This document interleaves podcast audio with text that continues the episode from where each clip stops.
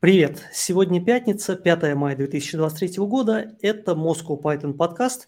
Здесь говорят про Python. Мы выходим в эфир при поддержке курсов э, Learn Python, за что им большое спасибо. И мы выходим в прямой эфир на YouTube на нашем канале э, Moscow Python – и приходите, ставьте лайки, подписывайтесь на канал, вот это все. Но самое главное, пишите комментарии. Мы э, во время стрима всегда с большим удовольствием отвечаем на вопросы наших слушателей. Если вам неудобно смотреть нас в прямом эфире, то мы выходим в записи на основных подкаст-платформах. И сегодня у нас основной, как бы, типичный состав ведущих. Это Григорий Петров, деврел компании «Еврон». И Михаил Корнеев, тимлид в международном IT-стартапе. И э, так как сегодня первая пятница месяца, это значит, что мы сегодня будем говорить про новости Python экосистемы, что произошло интересного за апрель. И мне кажется, самое интересное то, что в этом апреле э, и штатовский, и европейский PyCon проходили практически, по-моему, одновременно, то есть они, мне кажется, по датам даже как где-то пересекались. И Гриша был на европейском PyCon. Расскажи. Какие да, они было? пересекались. Э, несмотря на это, европейский пайкон собрал 1700 участников. Каждый последующий год э, пайкон D собирает все больше и больше питанистов. Но, конечно, практически все топовые спикеры были на э, штатовском Пайконе я вот даже с автором Атерс, который живет в Берлине, который постоянно на Пайкон э, ДЕ, я пишу ему из серии Go, там после конфы пиво пить, он такой, Гриш, они странные люди, они сделали конфу вот одновременно со штатовским, я на штатовским. Вот, а конфа, она одновременно и PyCon DE, и PyData DE, и там, наверное, вот больше половины data engineering, machine learning, data science, это прям чувствуется, и доклады, и общение, а, вот это вот все. А, Конгресс Слушай, ну, это, ну, это же сейчас половина питона да, есть, да, наверное, да, да. так что логично. Да. А, огромный конгресс-центр а, в центре Берлина. Они раньше делали в выпотрошенном кинотеатре, и это было, конечно, не так круто. Конгресс-центр, он прям удобный. А, много больших залов, много площадок для нетворкинга. Они вот уже много лет забавно делают веганскую еду, довольно вкусную, кстати. И вот э, нету выбора, то есть просто какие-то там разные вкусные веганские блюда. У тебя завтрак веганский, обед веганский, ужин веганский, вот это вот все первые несколько лет, там, 5-6 лет назад люди как-то возмущались, там, мы хотим мясяу, вот это вот все, но сейчас уже норм.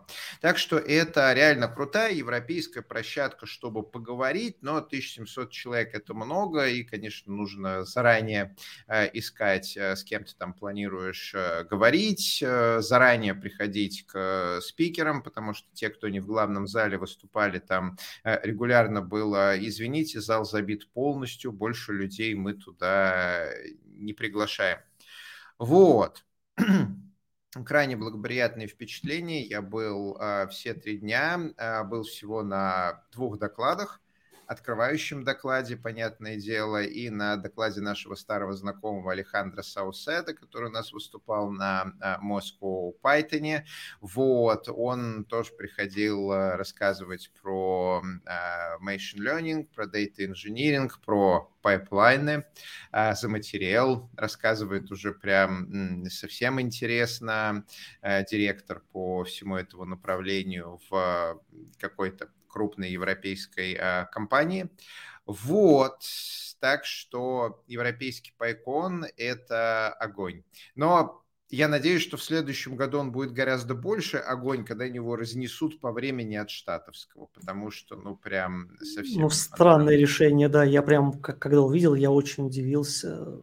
Я думаю, вынужденный. Вот как человек, который делает кучу конференций, могу сказать, как это бывает. Ты приходишь в ивент-центр за год, и говоришь, вот я хочу в апреле, что у вас есть?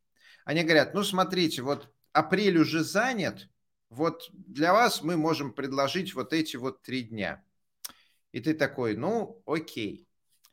А, штатовские тоже за год или за два приходят в свой этот ивент-центр и говорят, ну вот мы хотим там в мае, например, что вы можете предложить? Они говорят, знаете, май у нас весь занят, у нас есть только апрель, вот эти вот четыре дня, будете брать?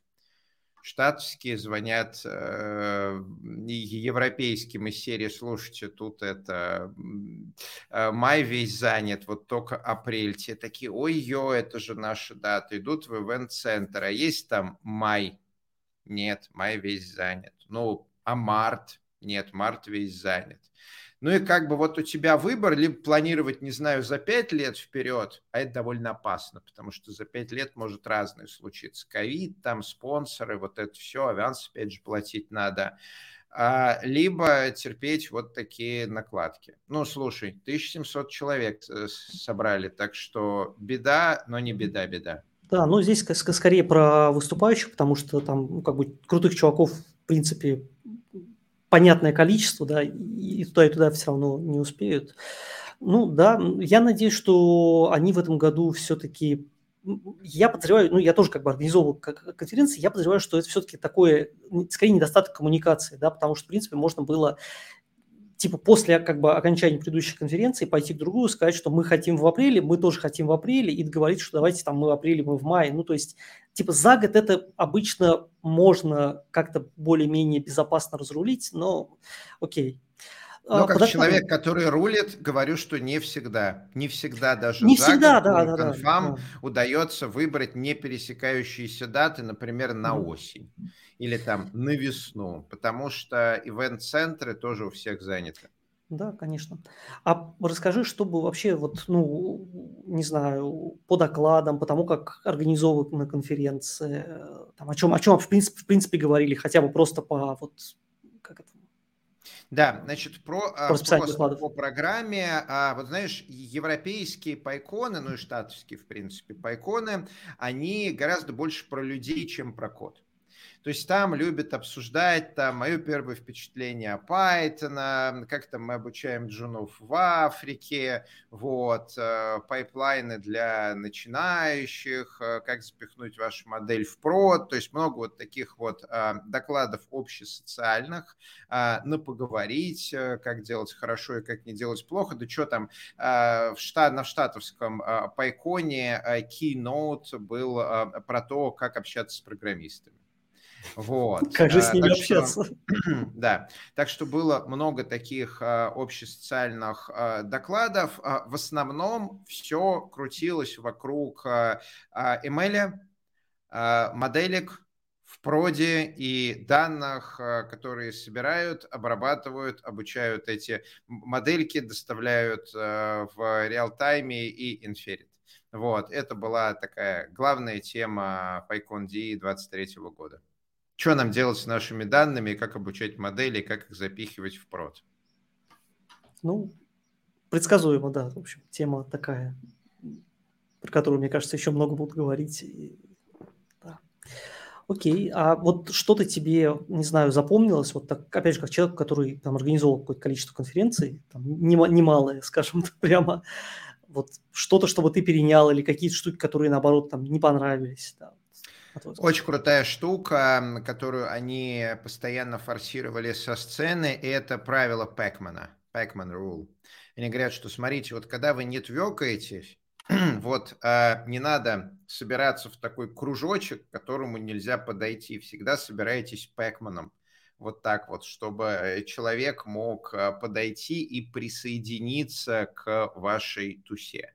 Это вот некие такие простые социальные механики для нетворкинга, которые, которые не прям форсируют. Пэкман рул, Пэкман рул, со сцены говорят, волонтеры ходят, помогают.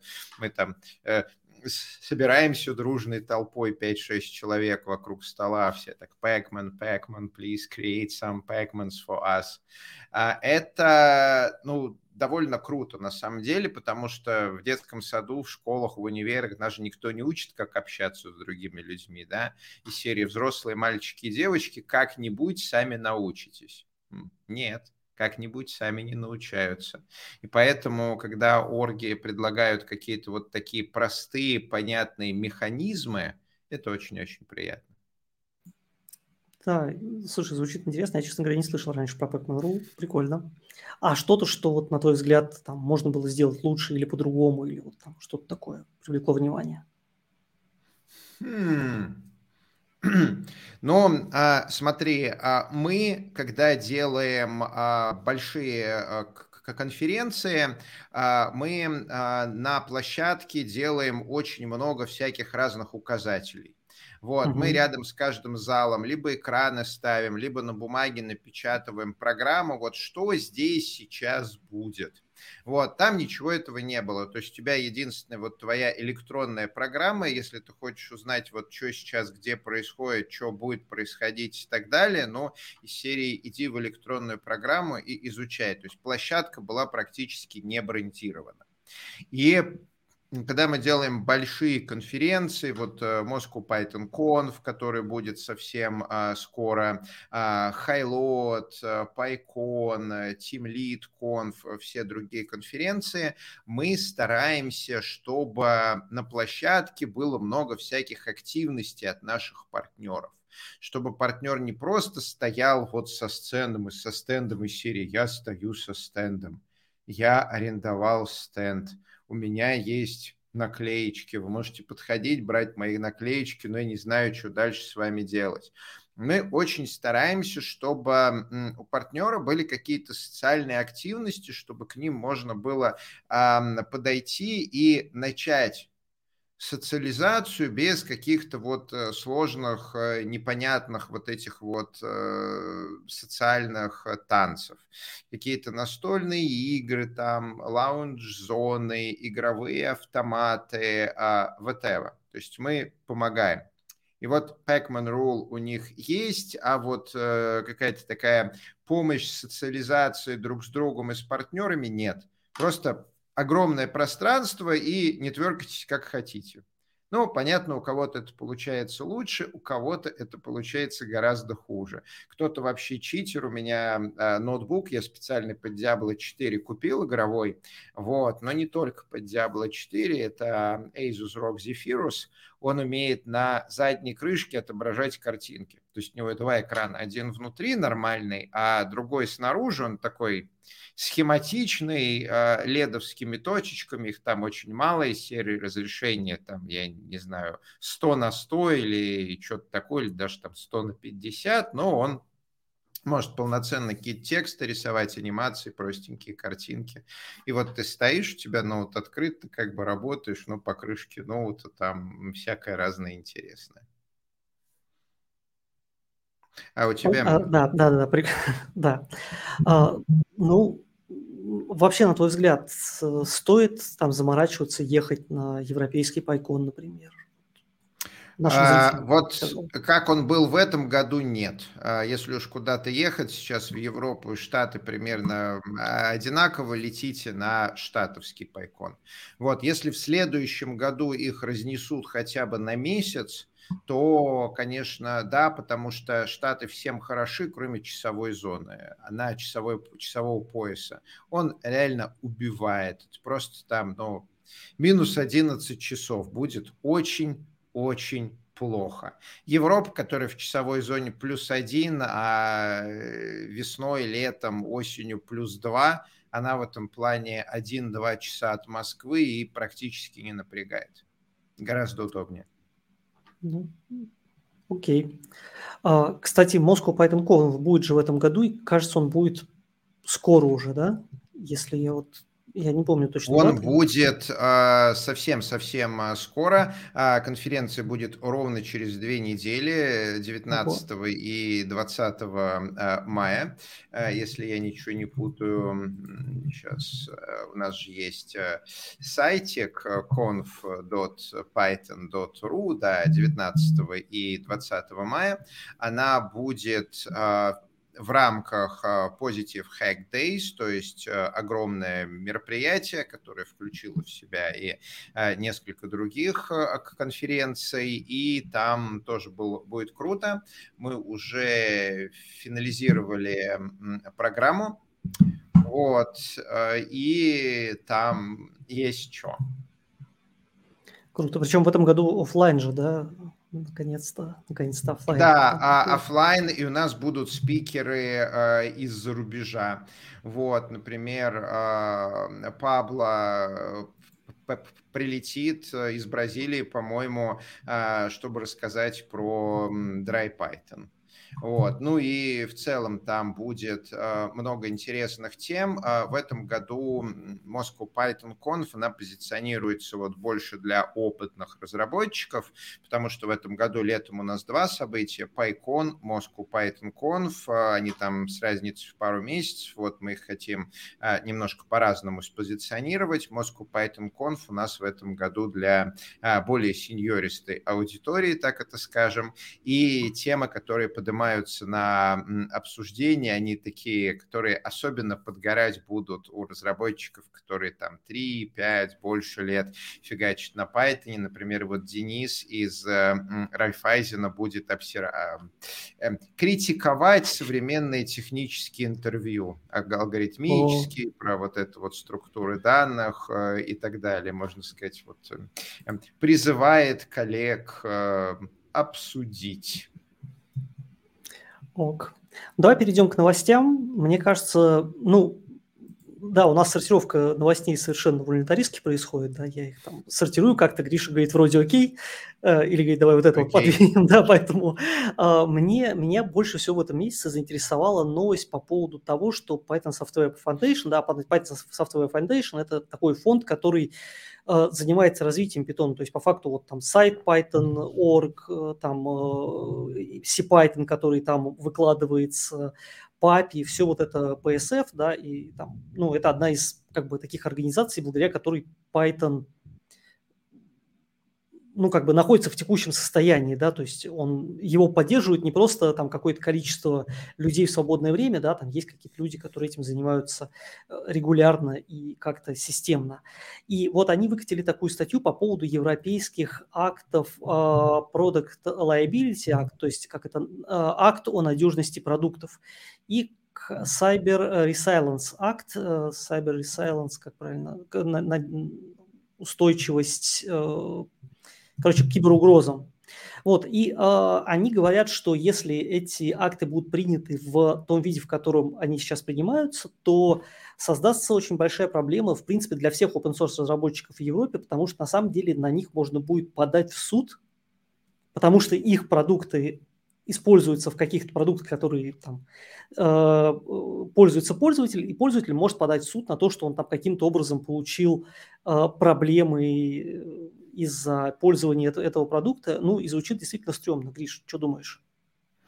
Ну, я думаю, что пока не приняли, а в текущем виде действительно выглядит стрёмно, но, опять же, надо смотреть про правоприменительную практику. А, и если посмотреть в историю, ну, есть не менее страшные штуки, например, а, патентное законодательство, которое не менялось уже больше сотни лет, которое перпендикулярно разработке софта. Есть э, куча компаний, у которых запатентовано колесо, из серии там любой код на любом языке программирования, там а, любые алгоритмы сортировки, что угодно, да, это все э, запатентовано десятками компаний в разных странах, и там запрет на патент идеи никак этому не помогает. Вот, тем не менее, тем не менее, ну, патентные войны ведутся, но это не самая главная проблема, да, то есть нет такого, что какой-нибудь там огромный патентный тролль просто ходит по рынку и вот э, косой гребет э, миллиарды, там, разоряя все эти компании, потому что у него патент на колесо. Но ну, понимаешь, нет тут, тут, тут уже с, с патентами э, приходят к, я не знаю, крупным компаниям, да, потому что с open, source, с, с, с open source, ну что ты с open source возьмешь? По факту, ну... Вот э, вполне возможно, тут будет э, то же самое. То есть даже если примут э, в текущей версии и действительно можно будет привлекать, ну, будет примерно такая же правоприменительная практика, как с патентными троллями. Случается редко, эпизодически и не для каких-то вот Слушай, ты знаешь, я, я вот тут вот ты не помнишь эту историю с Курлом? Э, ну, Curl, э, я думаю, что Curl все знают, да, это такая тоже основополагающая библиотека для того, чтобы там чего-то в интернете стянуть с одного места и положить к себе. И вот автор Курла где-то рассказывал, то ли какое-то у него было выступление, то ли он у себя писал где-то. Ну, в общем, суть такая, что к нему реально приходит, а Curl на самом деле используется, ну, не то чтобы везде, но довольно близко к этому, да, то есть и он говорит, что к нему иногда приходят, там, не знаю, в почту совершенно странные люди, которые, соответственно, пользуются каким-то софтом, они поковыряли, там нашли в заголовках его имейл и пишут, э, что типа вот там из-за тебя там я потерял там столько-то долларов, потому что там, не знаю, софт не сработал, а чувак просто пишет open source библиотеку, которая там где-то в кишках вот той штуки, которой люди пользуются. И тем не менее к нему приходят вот эти вот э, одаренные так люди, которые предъявляют ему чего-то, хотя там лицензия, в которой написано, типа, пацаны, если вы пользуетесь, то сами себе злобные буратины, да, я вас ничего вам не гарантирую, не гарантирую даже, что, в принципе, будет ли может работать, да, какой-нибудь там, я не помню, у Курла, ну, там, предположим, там MIT какая-нибудь лицензия, там BSD, да, где написано любой отказ от претензий. Это стратегия перекладывания ответственности, а, это простое интуитивное решение, что когда у человека что-то плохое случается в жизни, то интуитивное решение, человек среди тех людей, до кого он может дотянуться, он ищет кого-то, на кого он может да. эту проблему переложить. И если им удается найти такого человека, то Соответственно, ну, вот, у них нет проблемы, да. а у кого-то есть. И Мне трудно обвинять да. Э, людям в том, э, людей в том, что у них интуиция работает. Но я, я просто к тому, что вот у нас пишут в комментариях, что дисклеймер в модулях решит проблему. Я к тому, что э, ну, подавать-то в суд будут не как рациональные, умные там люди, которые понимают, что там надо винить не вот кочку, об которую ты споткнулся, да, там а да. что-то другое, да. А... Смотрите, а дисклеймер в модулях, он не совсем решает проблему, потому что современное законодательство, оно довольно сложное. И вот когда современное законодательство государства начинает взаимодействовать с договором, то возникает э, такой интересный момент, а что происходит, когда законодательство государства противоречит договору. Ну, то есть люди договорились о том, что законодательство государства явно запрещает. Или люди договорились запретить то, что законодательство государства явно разрешает. И вот тут начинается цирк с конями очень-очень сложные всякие вот эти там, а, например, для России это там, а, соответственно, там административный кодекс какой-нибудь и вот всякие разные правила рассмотрения договоров и так далее. Поэтому даже если ты в договоре написал, что вы договариваетесь с Петей, что там ты платишь Пете единоразово 100 рублей, Петя обязуется всю свою жизнь носить трусы в горошек, если в какой-то момент на Пете нет трусов в горошек, то за каждую минуту а, простое он тебе платит миллион рублей штрафа, и вы этот оба договор подписали и даже а, у нотариуса заверили, то, соответственно, Петя без трусов в горошек на пляже, ты подаешь на него в суд, и неожиданно суд говорит, что, ну, знаете, такой договор, он на самом деле ничтожный. Да? И вот тут то же самое, что бы ты ни писал в там, заголовках, как бы ты ни договаривался с конкретным человеком, в случае возникновения проблемы, это всегда проблема будет решаться в каком-то суде какой-то страны, а их на секундочку пару сотен на земном шарике, и вот э, дальше оно как-то там будет э, обрабатываться в соответствии с законами этой страны, нужно смотреть, что эти законы страны думают про договора, особенно особенно договора, которые ты не подписывал, которые автоматически заключаются, особенно договора, которые серии международные, там, э, с гражданином другой страны в электронном виде э, и так далее. В общем, это будет что-то очень-очень сложное. И вот какого-то такого простого решения у нас, по-моему, нету даже, чтобы об этом думать. Хочется посмотреть, что получится. Да, но я еще беспокоюсь, что будет как GDPR. Да? GDPR все-таки э, изначально предполагали, что задача GDPR, GDPR, чтобы гигантские транснациональные компании там, да, не делали всякое плохое с твоими персональными данными. Ну, в общем, кажется, что ну, разумно, да, Мы все хотим, чтобы э, всякие фейсбуки с гуглами наши персданные там не обижали. Но при этом пострадали от GDPR. Ну, то есть Facebook, Google, они просто наймут еще там какую-нибудь маленькую группу в тысячу человек. Много скажут, рабочих мест. Типа, да, вот Много решайте эту проблемку и, и все, да. А вот небольшие компании, да, вот каждый вот этот вот такой чих в каждой стране, где компания работает, это будет дополнительная боль. И я понимаю Python Software Foundation, я понимаю, почему они прям скажем, беспокоимся. И я очень надеюсь, что все-таки они донесут свою мысль, что ну, давайте Я тоже очень э, беспокоюсь. Ну, либо мир в очередной раз э, поменяется. Да. Давай перейдем к более техническим темам, а то у нас как, как, какое-то начало прям совсем не техническое. URLlib 3.2. То есть в смысле URL, есть библиотека URLlib 3, и вышла версия 2.0 этой версии, этой библиотеки URLlib 3. Да, э, именование в некоторых библиотеках это как говорил автор, э, название библиотеки, это его самый большой в мире э, промах, он хотел пошутить. То есть в стандартной библиотеке Python есть URL-lib и URL-lib 2, которые не имеют никакого отношения друг к другу. И вот он из серии сделал библиотеку про сетевые запросы, и он, хотел назвать URL-lib 3, чтобы пошутить, что она тоже не имеет никакого отношения ни к URL-lib 2 э, ник URL lib. Ну вот, в результате получился э, lots of confusion. Шутка, которая немножко вышла из-под контроля, выглядит примерно Прям так. Совсем да. вышла из-под контроля. Да, но на самом деле URL-lib 3, да, вот э, я когда у себя в канале разместил эту новость, да, у меня канал есть «Хитрый питон» в Телеграме, подписывайтесь, я туда новости обычно пишу как раз те новости, которые мы здесь обсуждаем, я их пишу себе в канал. Вот, и там много людей спрашивали, а зачем вообще это URL, Lib 3, он вообще синхронный, и вообще почему не взять модный HTTPX, зачем URL Lib 3?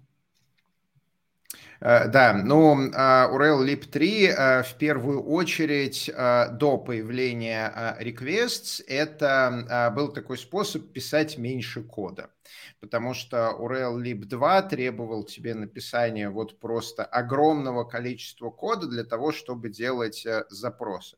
URL lib 3 уменьшил количество этого кода, потом вышел request, который построены на URL lib 3. А, ну, это, в общем, логично. Request можно было на чем угодно построить, ну, как бы построили на, на URL lib 3, чтобы вот не переписывать все эти ивчики. Ну, и, и тогда, тогда, на самом деле, когда делали request, там особо и не было прям да. такого супер большого выбора. То есть 3 был самым вменяемым, да. мне кажется, тогда, если я правильно да. помню. И а, requests, они, а, они а, она, библиотека, она предложила еще более лаконичный способ писать э, запросы. Вот, то есть еще более лаконичный способ писать запросы. И теперь у RelLib 3, знаешь, как это они сделали полный круг, и вторая версия, они вот э, практически повторили интерфейс э, requests э, с, по-моему, там какими-то а, минорными улучшениями, так что это такой drop-in replacement, да, то есть мы просто выкидываем requests, меняем везде requests get на URL lib3, там, либо request get, либо get, Э, у вот. него не, не, не, нет get, но они говорят, что они добавят. Э, ну То да. То, то, точка get у них пока нет, но вроде как. Альяс. Да. Вот, и этой серии такой очень похоже на drop-in replacement. Я не совсем понимаю, зачем а, они это сделали, ну и серии, почему они просто не развивают requests. Ну, видимо, потому что не договорились там с мейнтейнерами requests, или у них есть свое мнение по этому поводу. Вот, я считаю, что это на самом деле будет круто, если URL lib 3 в явном виде будут конкурировать с uh, requests, потому что, ну, HTTPX и прочие асинхронные штуки, они, конечно, хорошо, но все-таки большинство кода, который мы пишем на Python, размножаются процессами и потоками. Вот, э, за исключением там небольшого субсета Fast API где ну, да. отдельная история. Вот, поэтому я смотрю, конечно, это глубоко позитивно. Да, ну и URL 3, да, она все-таки, ну, это как раз там, там одна из основополагающих штук, потому что если посмотреть в, на GitHub, можно посмотреть, в каком количестве репозиториев она как зависимость, и там что-то типа полутора миллионов репозиториев, что, в общем, ну, достойно. Поэтому поздравляем авторов EuroLab 3. Мне кажется, это очень прикольно. А, да, Следующая тема, которую неплохо было бы обсудить, вот ты упомянул э, GitHub, GitLab и PyPI, то, где лежат все наши Python пакеты, анонсировала поддержку Trusted э, Publisher. Э, что это такое и что ты по этому поводу думаешь? Мне кажется, что это как раз вот та самая, мы только что обсуждали ошибки именования, и вот перед нами еще одна ошибка именования, потому что когда мы видим слово trusted publisher, то есть как доверенный публи... Как правильно сказать? А публикатор. Кто публикатор, публиковал? Да. Да-да-да. Вот. Мы ожидаем, что это будут какие-то там компании или люди, которые там подтверждены, знаешь, как это синяя галочка, вот да, что это реально они, да, и мы им можем доверять. А на самом деле это Open, поддержка OpenID Connect, да, то есть OpenID Connect – это такая, такой стандарт, который позволяет э, генерировать короткоживущие токены между двумя системами, да, когда у нас есть с этой стороны робот, с этой стороны робот. Им для, э, вот если раньше мы там, не знаю, я там использую использовал Twine, и там ты даешь ему э, логин и токен от папи и, соответственно, публикуешь пакет. Вот сейчас, например, в GitHub Action есть прям экшен, который позволяет это э, убрать. Это прям очень э, удобно. О, нам подсказывают, что это издатель, да. Спасибо. Вот. А, собственно, мне кажется, очень удобно, и просто, просто они выбрали странное название.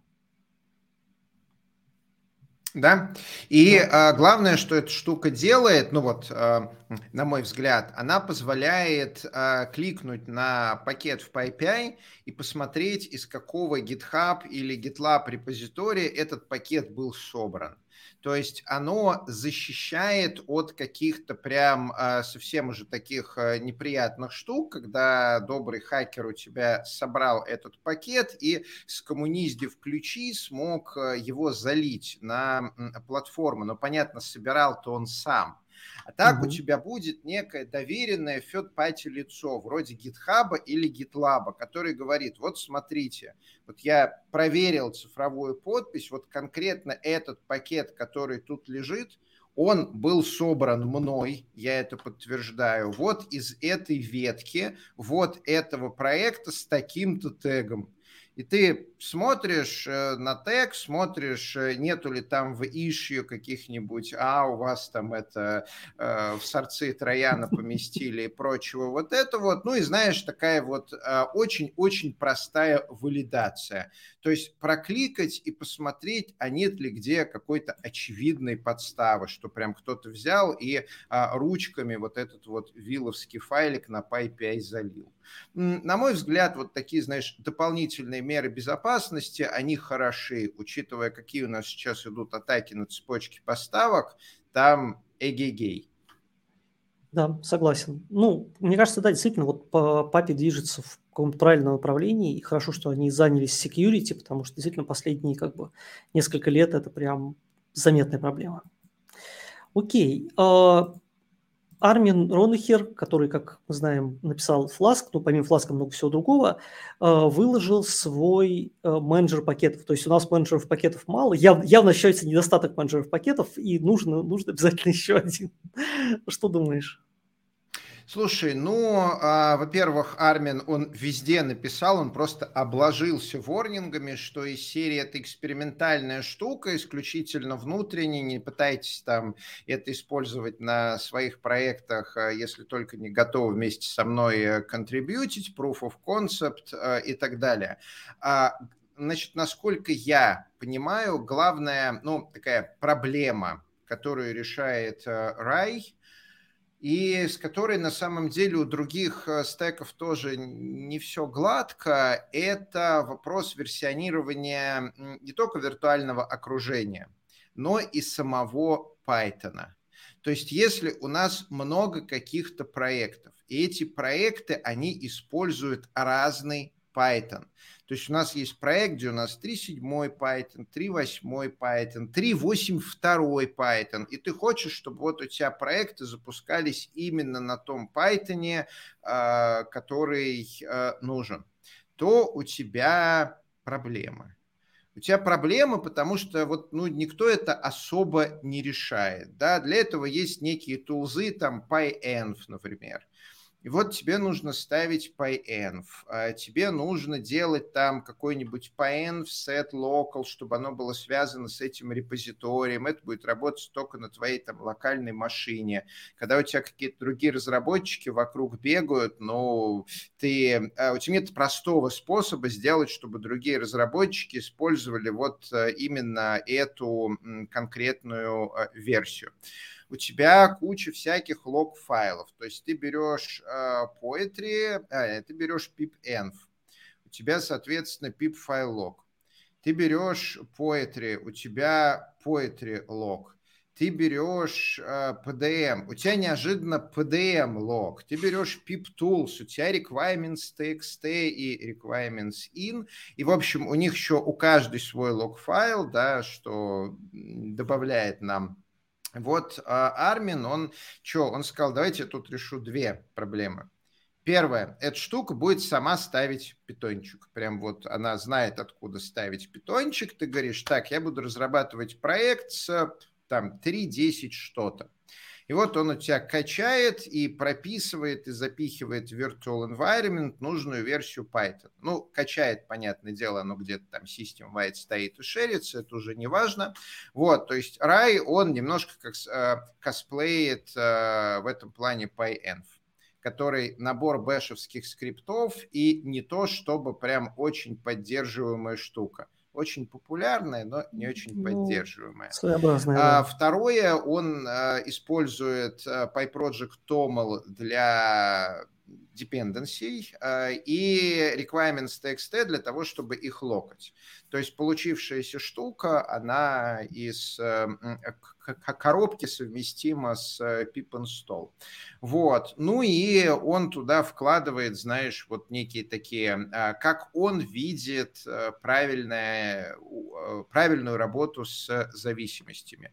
В принципе, это то, с чего начинались request txt и pipenv, вот, и ты так же, как и я, помнишь, насколько эти проекты взлетели. Когда приходит разработчик и говорит, слушайте, я с этим уже много-много лет, и у меня болит. Вот, соответственно, я сделал для себя мазь, э, чтобы мазать, и оно да. не так сильно болело, но вы тоже можете пользоваться. И такие opinionated, opinionated штуки, они взлетают гораздо больше, чем какие-то штуки, которые делает комитет из 20 человек, но при этом болит у каждого свое, и э, в результате получается не мазь, а там присып. Все так, да. Ну вот я, я ее чуть локально пощупал, мне понравилась, она прикольная. Я как бы не уверен, что я ее буду использовать где-то в продакшене, да, вот там, ну сейчас там я вот, там мне надо написать маленький такой для себя там, штуковину, вот там я ее буду использовать точно прям. А, пощупайте просто для расширения расширение горизонтов. Просто посмотрите, как оно бывает, потому что если там человек всю жизнь делает э, Virtual NFP и все, да, то вот ты смотришь, а оно там совсем по-другому. Да, оно для насмотренности очень-очень помогает. Да. А, что дальше интересного? Э, Debian перестанет э, позволять делать, ну вообще Debian-based дистрибутивы запретят делать pip install глобально, да, то есть если раньше ты мог сделать просто pip install, и это ставилось в системный сайт packages, то теперь все, ушла эпоха, а, ушла эпоха, но мы к этому шли несколько лет на самом деле, когда авторы линуксовых дистрибов и в принципе операционных систем начали разделять э, там питончик, Ruby, JavaScript, пыха, которые для нужд операционной системы и которые для нужд end-юзера. То есть сперва Python и Ruby, который Perl, который входит в комплект macOS, начали запиливать так, чтобы пользователь не мог просто так делать там pip install и все это с админскими правами через суда и все ломать. Ну и это такой естественный шаг, потому что их надо разносить друг от друга, вот, э, иначе ломается то, что ставится оптом. Так что то, что оно все идет в сторону каких-то сэндбоксов, мне лично очень-очень нравится, потому что жесткие диски сейчас большие, симлинки, хардлинки никто не отменял. Я, конечно, понимаю, что нод модулис весит очень много, но это из серии первый нод модулис, который вы поставили, а дальше каждый следующий нод модулис весит все меньше и меньше, потому что симлинки. Вот, и не будет такого одища, как я помню, там 15-20 лет назад ты настраиваешь линуксовый сервер, и ты вот реально вот пазл собираешь, а какие версии, что тебе надо поставить, чтобы вот все софтинки, которые ты хочешь, чтобы на нем работали, работали одновременно. И часто ты не можешь собрать этот пазл, потому что у них требования по зависимостям намертво взаимоисключающие. Э, сейчас, во времена победившего докера, это становится сильно проще, и то, что мы сейчас видим, с э, тем, как операционные системы у себя песочницы вводят, как все вводят контейнеризацию песочницы, ну, это прям э, мир становится сильно лучше, безопаснее и удобнее. Ну, мне, мне тоже кажется, что это такой убрали способ э, относительно легко выстрелить себе в ногу, потому что люди, которые реально хотят, ну, это же легко переопределяется, да, то есть это же как бы вопрос одного, одного файлика, по-моему, где-то в site packages там надо его то ли добавить, то ли убрать, я уже не помню, но, условно говоря, там переопределяется элементарно, и если вы уже захотите это поменять, то вы возьмете и поменяете, а вот те, кто не очень в теме, да, а все-таки, ну, давайте честно, там, для большинства там обычных людей, которые там не занимаются питоном большую часть жизни, и вот зависимости питоновские, это все-таки специфическая область знаний, которая не всегда ведет себя так, как люди ожидают. Да, поэтому что ж, Debian молодцы, это будет изменение уже в Ubuntu 23.04, то есть в ближайшем. То есть вот он 0.4 же еще не вышел, правильно же? А, ну, на самом Если... деле она 20-го вроде как э, Что вышла, вышло, да? Ну. мая. Вот, поэтому не совсем э, понятно, будут ли они это туда бэкпортить. Но, с другой Нет, стороны... Ну, не, напи- написано, что там, что там оно должно, как бы, ну, в смысле, должно уже быть. Я не проверял, я думал, что 23.04 что 23 еще не вышел. Да, что-то я а, отстал от жизни. Окей. а, лямбды и Python 3.10. Ну, на самом деле, это давно ожидаемая история, да, в, те, кто с AWS лямбдами работал, знают, что там Python 3.9 идет из коробки, и если ты хочешь что-то другое, то вперед докер-контейнеры, ну, там, со всеми а, как бы, сочетающимися особенностями, теперь можно 3.10 использовать. Глядишь, там через годик 3.11. Да, да, да, да. Ну, 3.11 в этом плане, э, он, конечно, хорош, но 3.10, э, э, он просто такой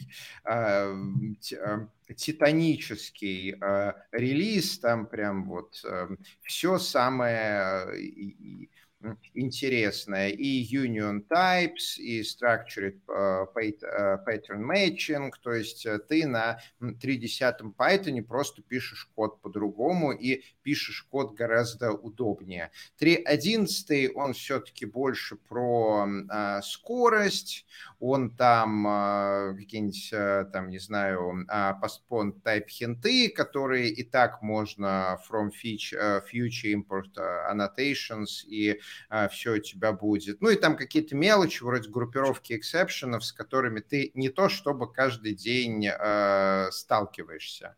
А ну, вот 3.10 Python, он прям ты, титан ты же, ты же в лямбдах платишь за время, то, соответственно, если питон будет работать быстрее, то ты будешь платить меньше. Соответственно, 3.11 мы там не увидим, скорее всего.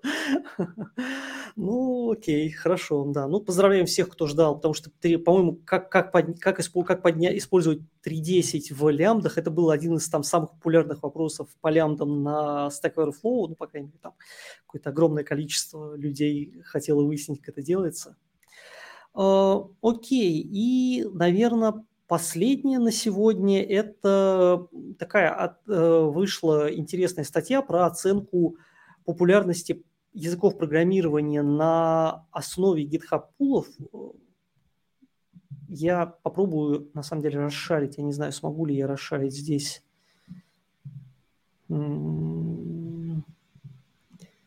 Так. Нет, я Можно не просто зачитать э, топчик, который на самом деле довольно э, неравномерный.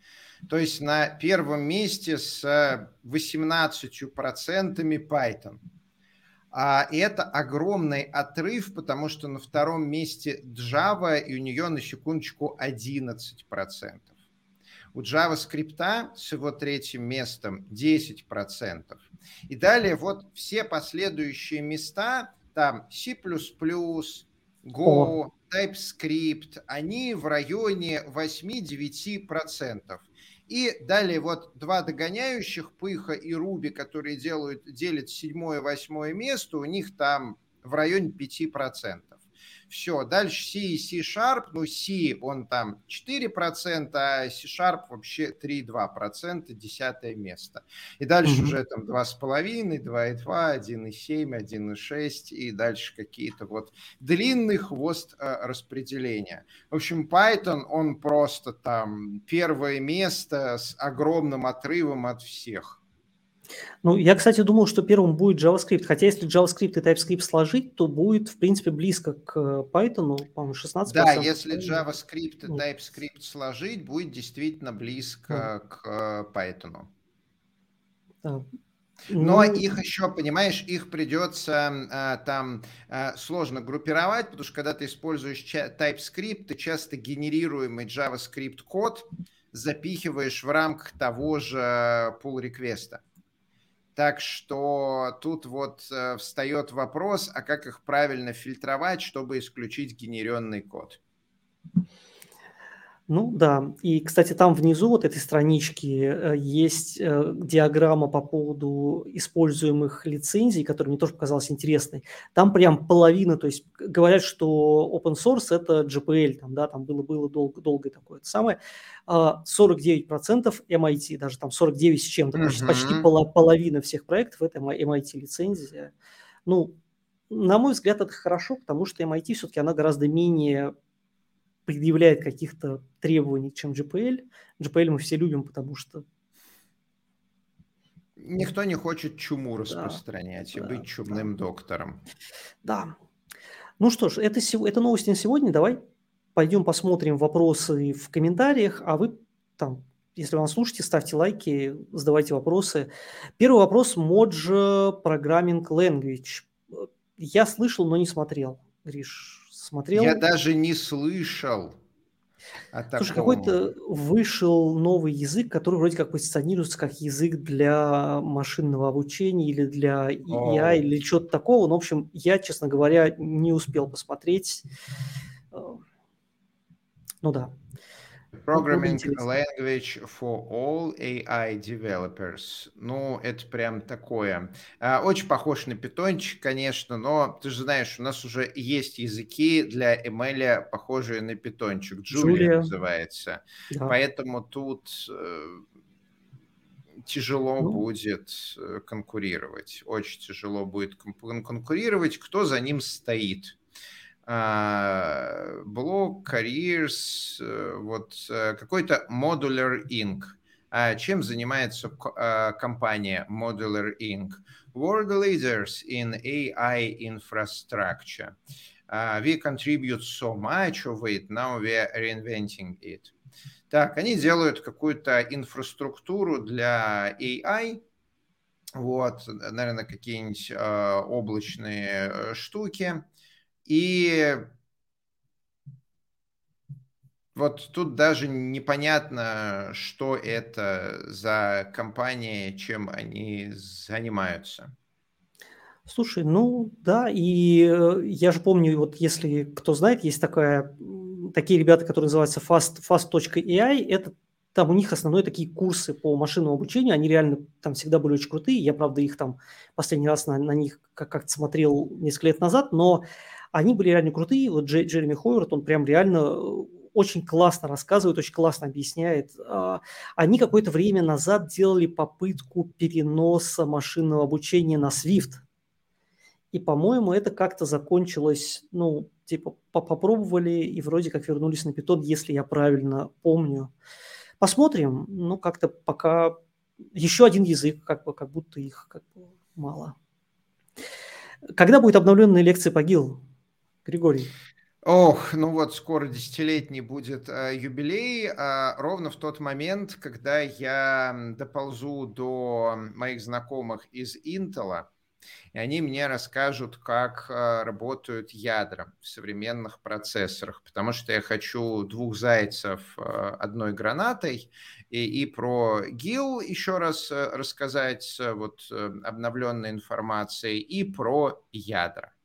Вот, потому что, ну вот, я рассказывал крайне упрощенно, что там импульс по ядрам идет последовательно и так много раз в секунду, но, похоже, это упрощение, оно слишком упрощение, я не могу так рассказывать. А как я могу рассказывать про ядра, пока непонятно. Для этого мне нужно интеловцев допросить.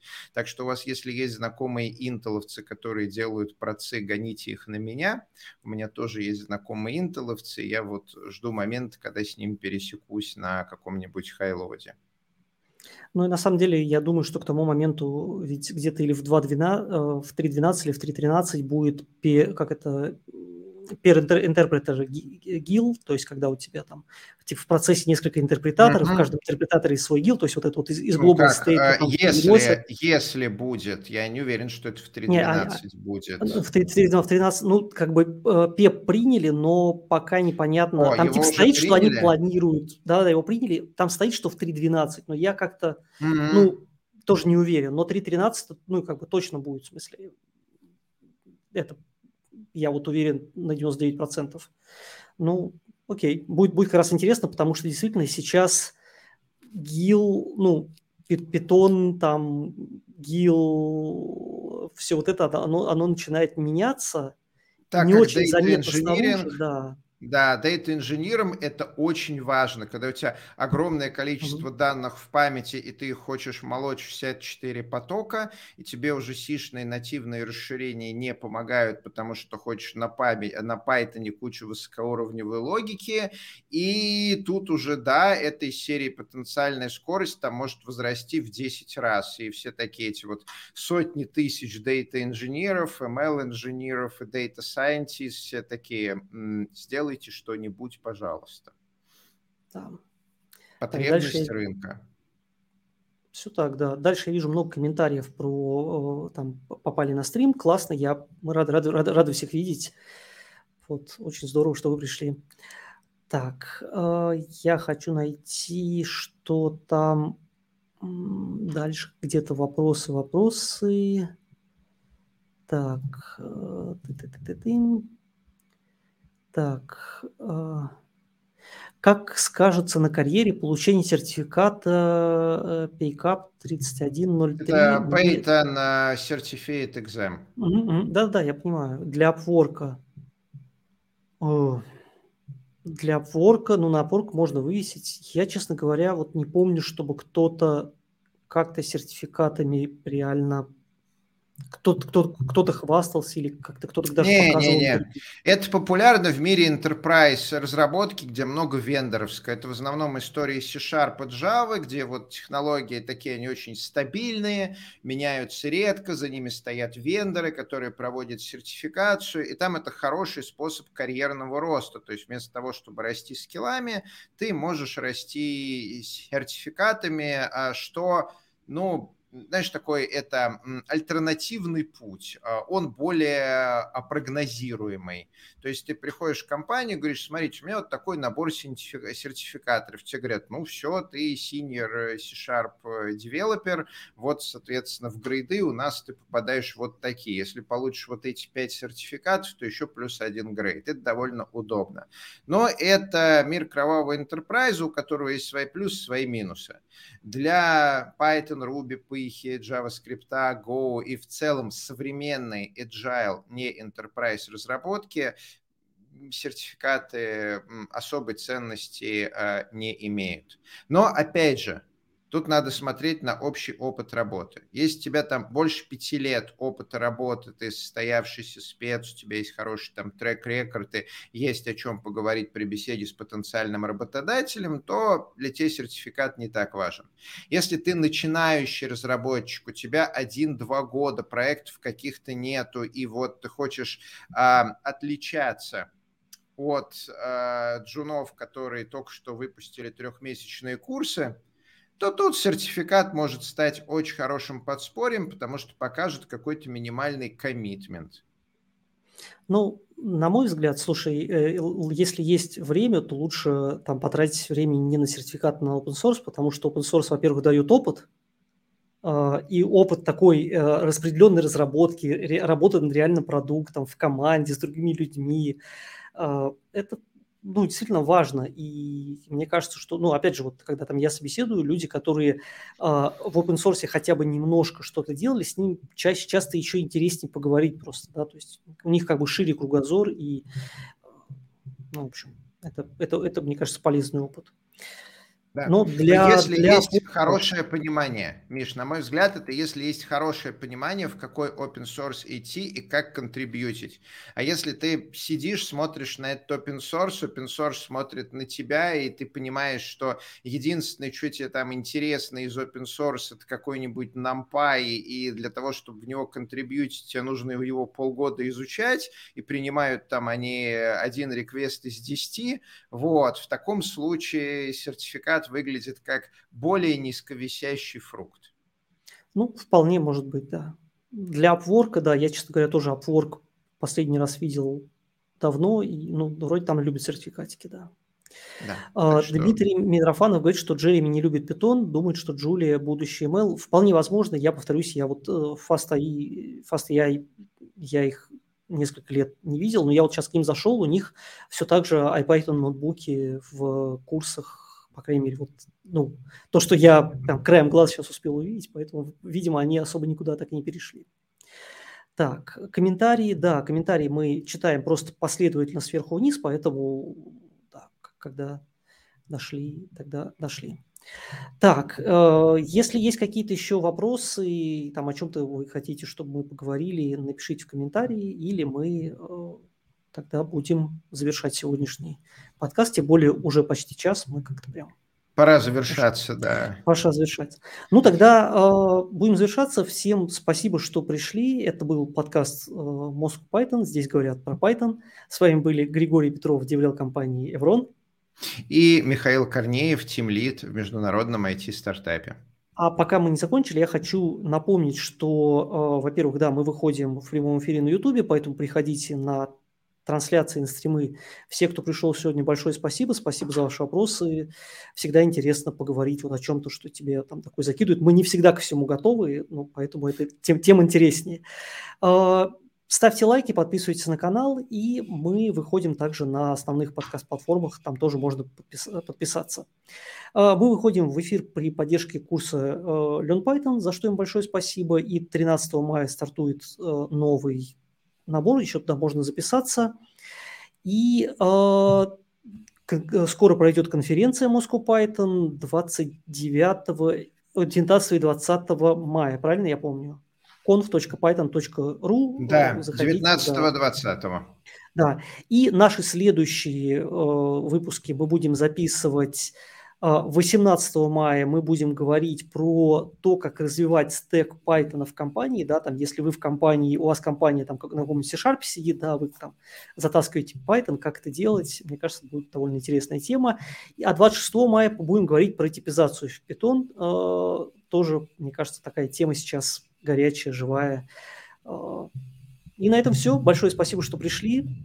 Увидимся в следующий раз. Пока. Пока.